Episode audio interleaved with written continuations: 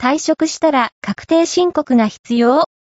申告すべきケース、申告方法を FP が解説。年の途中で退職して、12月31日の時点で再就職していたら、確定申告は必要ありません。年の途中で退職して、12月31日の時点で就職していなかったら、確定申告もしくは還付申告によって税金が返ってくる可能性があります。各種所得控除を受ければ納める税金を安くできるので、自分に当てはまるものを確認しましょう。